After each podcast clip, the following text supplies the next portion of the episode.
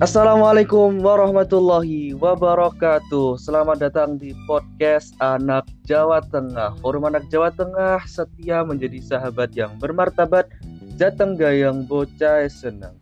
Oke, kembali lagi bersama saya Nabil di podcast Anak Jawa Tengah. Di episode 2 ini kita akan kedatangan seorang narasumber yang di mana narasumber ini juga salah satu teman saya waktu dulu masih SMP dan rekan pernah satu kelas. Ya, narasumber kali ini ada Shaola atau biasa dipanggil Ola. Di circle kita sering manggilnya Ola gitu ya. Oke, sekarang dia bersekolah di SMA Negeri 4 Semarang. Untuk ke depannya kita akan bahas banyak sekali hal. Salah satunya apa sih kegiatannya Ola waktu pandemi kayak gini? Kegiatan waktu SMA-nya ngapain aja? Jadi kita bisa sharing banyak sama Ola ini. Oke, Halo Mbak Ola. Halo. Gimana uh, kabarnya? Baik, alhamdulillah. Gimana kabarnya Nabil? Alhamdulillah sehat. Iya, baik. Mungkin Mbak bisa perkenalan dulu coba. Uh, Oke, okay. kenalin namaku Lutfia Saola Aska Mezara.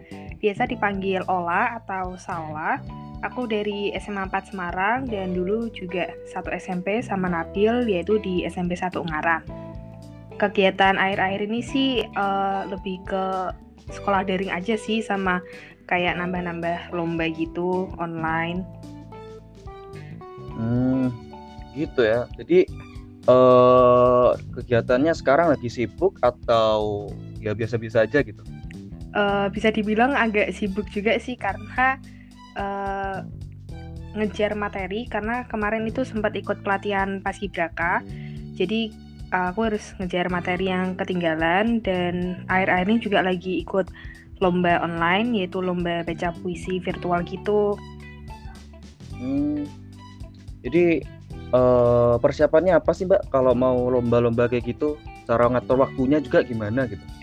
Uh, kalau aku sih cari lomba yang agendanya tuh menurut kamu emang kamu lagi free aja gitu dan siapin misal dari kayak administrasinya gimana dan jangan lupa yang paling penting itu uh, kamu konsultasiin dulu sama guru pembimbing kamu di sekolah. Kalau misal nggak ada guru pembimbing nggak apa-apa cuman kayak kamu komunikasiin aja gitu ke guru kelas atau guru apa aja deh yang berhubungan dengan lomba kamu bilang kalau kamu mau ikut lomba entah nanti guru kamu mau bantu atau enggak yang penting kamu udah konsultasiin dulu tuh ke sekolah biar sekolah bisa data nama kamu kalau sebagai siswa yang lagi lomba nih biar nanti uh, biasanya itu kan ada kayak siswa berprestasi gitu kan ya di tiap sekolah nah biar kamu bisa masuk listnya mereka gitu Oke, tadi kan disebutin Mbak Aula ini lagi ikut seleksi paskibraka, bener ya? Iya. Yeah. Uh, itu gimana pengalaman gimana? Diceritain coba pengalamannya. Uh, Sebenarnya sih ini uh, mau jelasin dulu kalau aku nih udah sempat ikut pelatihan paskibrakanya cuman aku uh, keluar karena ada sesuatu lah karena orang tua saya keberatan ya tapi aku bakal jelasin sih dari seleksi paskibrakanya atau gimana nih mau jelasinnya coba dari awal biar teman-teman semua tahu oh jadi paskibraka itu uh, awalnya okay. gini ini prosesnya gitu oke okay, uh, dari awal seleksi itu tuh nanti kalian bakal seleksi bertahap dari uh, seleksi hmm. sekolah kota hingga nasional. Nah, kalau seingat aku tuh itu kayaknya ya awal tahun gitu ya seleksi mulainya. Yang pertama itu seleksi dari sekolah. Jadi kalian harus ikut ekstra paskibraka dulu tuh di SMA kalian. Terus nanti kalau udah deket-deket waktu pendaftaran seleksi, senior kalian bakal ngasih tahu uh, mau ada pendaftaran nih PPI namanya ya. Organisasinya tuh namanya PPI, Purna Paskibraka Indonesia. Nah, nanti kalian bakal di uh, apa ya istilahnya kayak bakal dibimbing sama senior kalian dari awal buat nyiapin segala persiapan untuk pendaftaran tersebut. Misal nanti okay. kalau aku sendiri sih di SMA 4, jadi aku dibentuk kelompok gitu, kayak siapa hmm. nih yang mau daftar, terus dia tuh dibentuk grup. Nah, nanti kayak tiap minggu tuh kita ngadain latihan rutin, misal hari Senin sama Kamis. Nah, di hari-hari tersebut tuh kita kayak latihan fisik atau latihan wawancara dan lain-lainnya yang berhubungan dengan pendaftarannya itulah. Nah, Oke. di sini aku mau jelasin lagi kalau di seleksinya tuh banyak ya, ada seleksi tes fisik, tes wawancara, tes kesehatan dan mental gitu. Yang paling pertama yang paling pertama tuh kalian bakal di tes administrasi. Itu kayak ya biasalah kayak ngumpulin dokumen-dokumen. Iya, Tuh. bener-bener dokumen-dokumen gitu. Nah, yang kedua itu eh, tes kesehatan dan mental. Nah, kalian nanti bakal dicek tuh eh, tingginya, berat badannya udah ideal belum. Oh iya, FYI itu tinggi buat cowok minimal 170 dan buat cewek itu 163 atau 162 gitu ya. Kalau Mbak Ola sendiri berapa? Eh, waktu itu aku udah 165 kalau nggak salah ya. Cuman kalau nggak salah itu emang sistemnya kayak dikurangin gitu loh. Jadi aku Hmm, di sana didaftarinnya tuh jadi 163. Oke. Ada berapa orang Mbak yang lolos ke Paskibra? Dari ya, Mbak? untuk orang yang lolos masuk ke kota itu ada 27 orang. Ya sekitar gitu, cuman tiap tahun tuh beda-beda gitu loh. Kayak angkatannya tuh beda-beda, ada 27, ada 25 gitu-gitu. Jadi kan Mbak Ola bilang berarti harus ikut Paskibra di tingkat sekolah dulu. Nah, ini Iya. Kesibukan Paskibranya yang di tingkat sekolah itu sekarang di pandemi kayak gini gimana sih? Kan latihannya juga susah, Nah. apa-apanya itu Nah bisa itu diceritain. Iya, itu salah satu hal yang aku pengen ceritain, Mbak. Karena yang paling pertama aku mau ngasih saran buat kalian eh, baik adik-adik atau teman-teman yang merasa kayak bingung banget nih di kondisi pandemi kayak gini. Aku saranin kalian harus cari organisasi atau ekstra di sekolah kalian dan dan kalian harus ngikutin gitu loh. Itu bakal seru banget karena tuh kan yang pertama bisa nambah teman, nambah pengalaman dan bikin suasana belajar kalian saat pandemi itu nggak nggak apa sih namanya kayak nggak suwung gitu Nggak loh. Gak ngebosenin. Iya, gak Betul. bosen banget karena kalau banyak teman kan mesti banyak ngomong-ngomong, nggak bisa kayak sambil teleponan lah atau sambil ketemu bareng, belajar bareng gitu ya. Eh, jadi tuh aku di SMA 4 ikut eh, ekstra paskibra namanya instruktur SMA 4 Semarang atau instru- instruktur Semapa.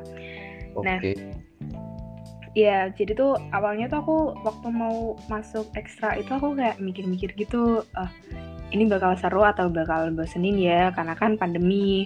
Cuman aku Hmm. eh, nekat aja nih, ya udahlah masuk. Nah, aku awal-awal tuh kayak masih nervous gitu loh buat eh, kenalan sama teman-teman gitu. Cuman kan di situ juga ada teman SMP aku ya beberapa. Terus ya kita akhirnya kenalan tuh eh, sedikit demi sedikit tuh kayak kenalan. Terus akhirnya kita udah tahu semua, udah kenal. Awalnya aku tuh Padahal- gimana?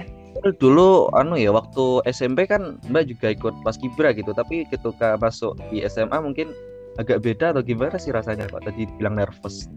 Iya bener-bener. Jadi tuh aku mikirnya pas juga SMP sama SMA tuh beda banget. Eh, aku pikir yang SMA tuh kayak lebih apa ya kayak lebih horor atau gimana lah ya. Cuman ternyata ya sama aja, sama-sama seru gitu loh, sama-sama fun, sama-sama enjoy banget. Kalau misalnya kita bisa ngikutin gitu, karena kan kita makin banyak temen tuh makin seru tuh.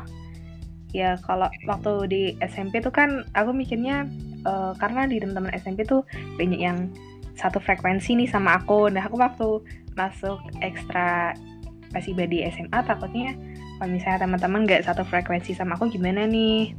Tapi ternyata itu semua Cocok gitu ya. iya, ternyata nervous itu hilang sekejap karena aku udah berani nyoba duluan.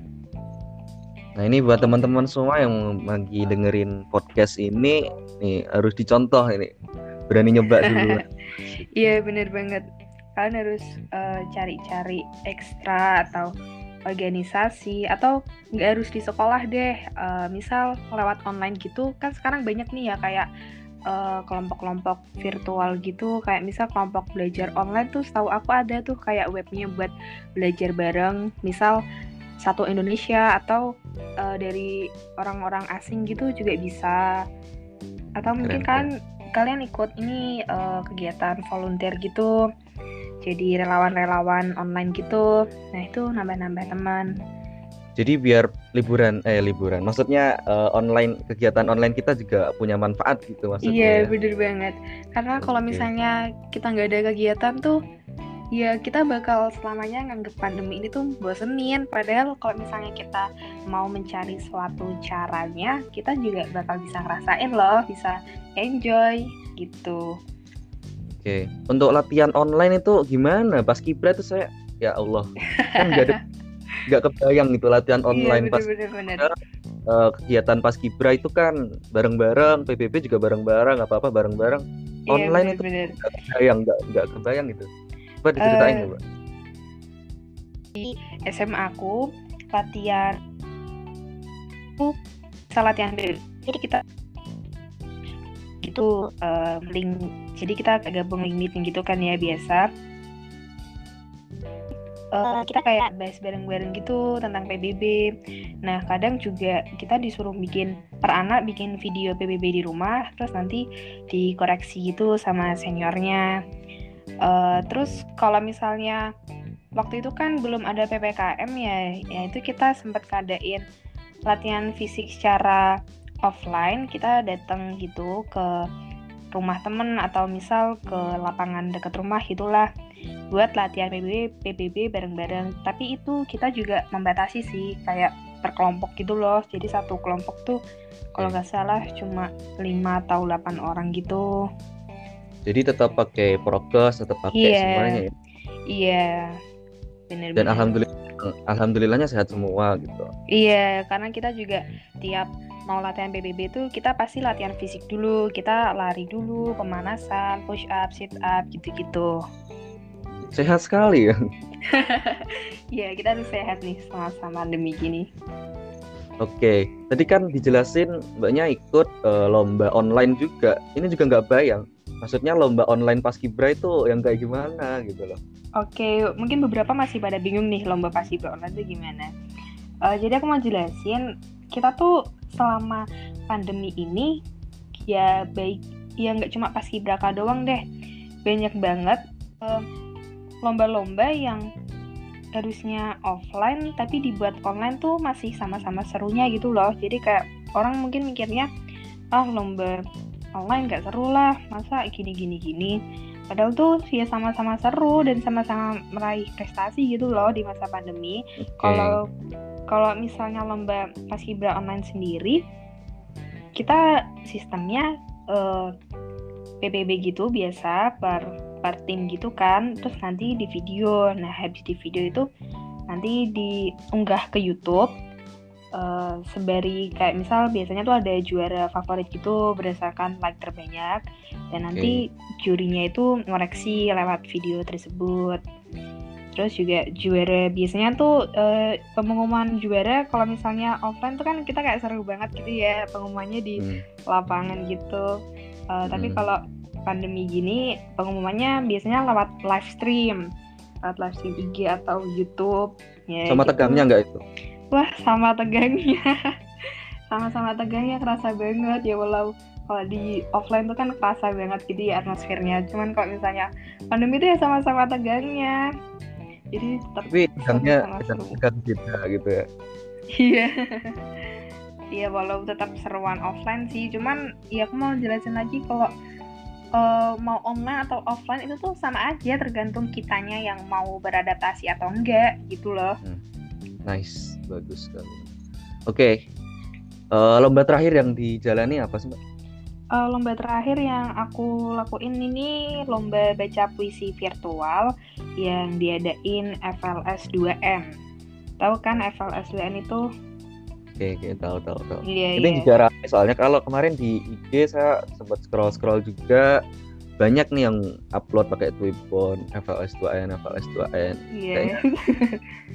justru justru kalau di sosial media kelihatan rame banget gitu nggak kayak offline kan malah nggak kelihatan kalau di sosial media gitu lomba-lomba iya gitu. iya benar benar benar kalau misalnya online tuh kita uh, eh, gak tahu kenapa kalau misal lomba virtual gini tuh kalau online justru kerasa deketnya karena kita kayak misalkan kita nanti gabung ke grup gitu ya nah terus kita kayak tiap hari chatan gitu loh jadi kerasa uh, deketnya tuh kerasa. Jadi kayak tiap hari chatan tiap hari komunikasi sama teman-teman lain. Jadi lebih akrab gitu loh. Kalau daripada offline kan mungkin kita nggak tahu ya ada yang pendiam ada yang nggak mau diajak ngomong atau gimana. Tapi kalau misalnya online tuh serunya gitu. Dan sekarang juga lagi ngetren maksudnya MPLS uh, eh, masa pengenalan lingkungan yeah. itu pada upload Twibbon, upload apa, upload yeah, apa ini bener, Uh, eh, sosmednya rasa rame banget gitu, bisa ngisi waktu luang. Iya yeah, bener, bener banget, bener banget tuh. Oke, kita pindah ke masalah akademik nih kan belajar online sama belajar offline pasti kerasa banget bedanya gitu ya. Iya, yeah, iya. Yeah. Nah, cara belajarnya Mbak Ola ini gimana sih kalau waktu pandemi gini? Oke, aku, jadi aku mungkin aku bisa dibilang salah satu orang yang gak bisa nerima pelajaran kalau online. Kamu juga gitu gak sih, Bill? Ya, ya sama sih. uh, uh, jujur ya, aku tuh model orang yang gak bisa belajar sendiri. Uh, terus ada temen ya, nggak yang. Oh iya iya iya. Tahu teman, yang penting ada temen nih. Iya bener bener bener. Kalau aku sendiri sih uh, model belajarnya tuh pengajar tuh harus tatap muka sama aku gitu loh jadi kayak kalau misalnya aku yang nyari sendiri tuh aku tuh gak fokus. Nah tapi karena mau nggak mau kan kita juga tetap harus belajar kan ya buat uh, ngikutin materi sekolah gitu. Kan nggak mungkin nih kalau misalnya kita ninggalin pelajaran aku nyari-nyari cara nih uh, mulai dari les-les online gitu. Awalnya itu aku ikut les online uh, misal nggak harus les online juga sih. Kayak misal belajar lewat YouTube gitu loh nah jadi kayak aku bikin metode belajarku tuh kayak misal uh, sehari nonton YouTube ini terus nyatet materinya sehari lagi mungkin kasih break uh, sehari lagi baru nontonin lagi terus kayak misal minta catatan teman gitu-gitu karena ya. sekarang platform belajar online juga udah banyak ya mbak iya Iya uh, banget. Sarananya itu sebenarnya udah ada, tergantung kitanya gitu ya. Iya, balik lagi sih dari awal aku bilang kalau situasi pandemi gini tuh mau nggak mau kita harus beradaptasi kan. Jadi kayak online sama offline tuh nggak ada bedanya, tergantung kita mau nerima atau enggak gitu loh. Oke, kan banyak nih teman-teman kita yang merasa kesulitan untuk belajar online gitu. Ada tips gak sih buat teman-teman kita? Uh, tips dari aku sih apa ya ya intinya sih satu sih ya uh, online atau offline ya mau nggak mau kalian harus belajar. Kalian karena ini kan kewajiban kita buat uh, menuntut ilmu. Jadi ya gimana caranya kalian uh, nyari sesuatu yang bikin kalian enjoy bikin kalian have fun uh, tapi nggak ninggalin materi tersebut nggak ninggalin pelajaran di sekolah.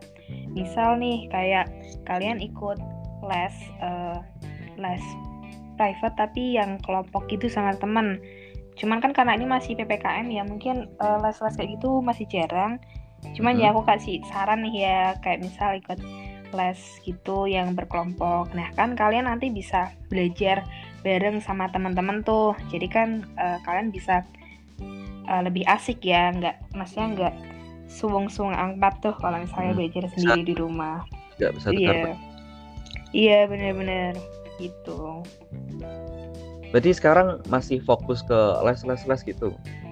Uh, air-air ini sih iya aku masih fokus ke les gitu buat uh, ngejar materi yang ketinggalan. Karena uh, kegiatan-kegiatan yang sebelumnya gitu ya? Iya gitu kan? benar-benar banyak sebelumnya sih banyak, banyak banget kegiatan-kegiatan gitu jadi aku kayak ketinggalan pelajaran kan jadi sekarang aku lagi fokus buat les buat tambahan-tambahan belajar sendiri buat ngejar materi-materi gitu hmm, oke okay. jadi kan ini uh, waktu pembelajaran online banyak teman-teman kita juga yang merasa keberatan sama tugas ini Ola ini ngerasain yang sama nggak? Iya banget. Uh, jadi tuh kalau aku sih ya uh, si aku menyikapi banyak tugas tuh caranya gini uh, misal nih hari Senin kalian dapat tugas. Tugas bahasa Indonesia misal. Uh, okay. walaupun gurunya ngasih tenggat waktu dikumpulin sampai hari Jumat lah tenggatnya. Uh, tapi aku gimana caranya hari Senin itu aku harus bisa selesai. Biar nggak numpuk-numpuk sampai Jumatnya gitu loh. Jadi aku hmm. uh, mungkin aku bisa dibilang kayak tipe orang yang nggak mau iya bener. Nggak mau nunda-nunda. Karena kalian bakal ngerasain sendiri akibatnya kalau kalian nunda-nunda karena pasti bakal nambah terus tuh tugas-tugasnya dan kalian bakal lupa sama tugas yang hari Senin itu. Jadi yeah. ya tips dari aku sih kalau banyak tugas gitu gimana caranya selesaiin yang bisa diselesaikan hari itu juga. Jangan merasa karena tenggat waktunya masih lama terus kalian santai-santai gitu jangan. Kalian harus selesaiin secepatnya gitu. Oke mantap jadi karena kan uh, saya pribadi pun ngerasa berat sama tugas kadang yeah. jadi kadang sehari itu tugasnya sampai tiga sampai empat iya bener bener bener itu kan ya Allah Iya, bikin stres juga sih kadang kayak sampai nggak makan, cuma nugas doang, nunda-nunda makan gitu kan ya. Padahal uh, kalau offline tugas banyak apa pun juga kadang nggak kerasa. Iya. Tapi, mm, kalau sekarang oh, luar biasa kerasa sih menurut saya. Iya, uh, perbedaannya tuh kayak kerasa banget gitu loh ya, walaupun sama-sama tugasnya banyak cuman kalau misalnya offline tuh kayak nggak tahu kenapa kayak gak kerasa gitu loh kayak ya udah tiba-tiba tugasnya udah selesai gitu masih ketemu teman masih uh, kadang yeah. main sama teman iya benar-benar kalau sekarang mungkin uh, teman satu kelas aja nggak belum tentu apal juga. Iya iya sih benar banget benar banget. Oke okay yang terakhir uh, pesan buat teman-teman Jawa Tengah semuanya uh, biar bisa tetap prestasi uh, bisa berprestasi di masa pandemi juga biar produktif di masa pandemi apa? Silahkan dijelaskan. Oke okay, pesan dari aku sih yang pertama yaitu uh, tetap semangat untuk beradaptasi. Jadi kayak gak semua orang tuh bisa menerima gak semua orang tuh bisa beradaptasi dengan lingkungan baru atau mungkin kondisi baru kayak kondisi pandemi gini kan. Jadi pesan aku tuh gimana caranya kalian harus cari suatu hal yang bisa bikin kalian nyaman tapi kalian juga bisa nerima lingkungan itu loh. Kayak misal nih uh, karena situasi pandemi gini kan kita jadi stres lah inilah itulah. Tapi kembali lagi nggak kamu doang yang merasa stres. Semua orang juga ngerasa gitu. Tapi semua orang uh, cari cara buat beradaptasi. Jadi kamu juga harus cari cara dong. Gimana sih caranya biar aku nih tetap nyaman walaupun kondisinya kayak gini? Mungkin kayak kamu bisa uh, kasih break dalam seminggu. Misal ini kamu belajar terus besoknya kamu istirahat bentar terus besoknya lagi mulai belajar lagi. Atau mungkin uh, kamu bisa minta tolong minta bantuan gitu sama teman kamu. Misal lewat telepon nih teleponan sama teman kamu kayak ngobrol. Karena kita juga perlu banget sih ngobrol sama orang lain buat mencurahkan hati kita. Ya yeah. jadi ya yeah. Kita kadang juga perlu sih ngobrol sama temen tuh kayak kalau misalnya kita diem terus gak mau ngobrol gitu tuh kadang juga malah bikin, stres. Iya bikin stres banget di hati. Jadi ya itu minta tolong teman minta tolong apa kayak kayak misal eh temenin ngobrol dong atau mungkin uh, belajar bareng lewat call okay. gitu kan. Itu dan pesan kedua aku yaitu apa lagi ya mungkin uh, situasi ini tuh bikin kita merasa jatuh. Cuman kalian harus ingat kalau ini tuh nggak bakal bertahan selamanya. Kayak pasti suatu saat ini semua akan kembali sesuai dengan aslinya gitu loh. Jadi mm-hmm. kalian tetap harus bertahan aja. Jangan sampai menyerah jangan sampai merasa wah aku nggak bisa nerima ini nih jangan jangan pernah rasa kayak gitu kalian harus yeah. terus maju harus terus bertahan gitulah jadi sih. intinya tetap semangat gitu ya. Iya, iya benar benar benar. Mau mau kondisinya kayak gimana juga harus semangat. Gitu. Iya, kalian harus bisa beradaptasi gitu kan. Oke. Ini kan uh, pandemi juga belum selesai-selesai. Mungkin ada harapan untuk Indonesia ke depan, Mbak? Dan uh, bisa bagi semangat untuk teman-teman semua? Uh, harapanku sih ya kita sama-sama berjuang lah ya, jangan rasa paling tersiksa, jangan merasa paling terugikan karena situasi ini. Karena kita semua tuh ngerasa ini kayak kita semua seluruh dunia nih rasain. Gimana sih? Kayak kok gini banget ya? Kok segininya nggak boleh ini nggak boleh itu cuman ya mau nggak mau kita harus berjuang bareng berjuang demi ya demi keselamatan kita semua nih jadi kita tetap harus matuhin prokes kayak emang mungkin beberapa aturan bikin kita rasa stres, rasa bingung. Tapi ya gimana caranya kita harus berjuang karena ini juga demi keselamatan sesama gitu. Oke. Okay. Oke, okay, uh, eh, teman-teman semua, kita tadi udah ngobrol lumayan lama. Mau hampir setengah jam ini, gak kerasa sih. Iya, bener banget. Oke, okay, uh, eh, mungkin uh, cukup sekian ya untuk episode kali ini. Tadi jangan lupa yeah. pesannya Mbak Oka harus tetap bisa beradaptasi, harus bisa tetap semangat menghadapi pandemi ini. Iya. Yeah. Optimis dan jangan putus asa gitu ya. Oke. Okay. Oke, jadi untuk teman-teman di Jawa Tengah semuanya jangan lupa tetap semangat menghadapi semua cobaan yang sedang terjadi. bener-bener bener. Semangat semuanya. Oke, Mbak, ada kata-kata terakhir untuk teman-teman? kata-kata terakhir sih eh, semangat kita pasti bisa kita pasti bisa melampaui nah udah itu aja sih oke ya jangan lupa semangat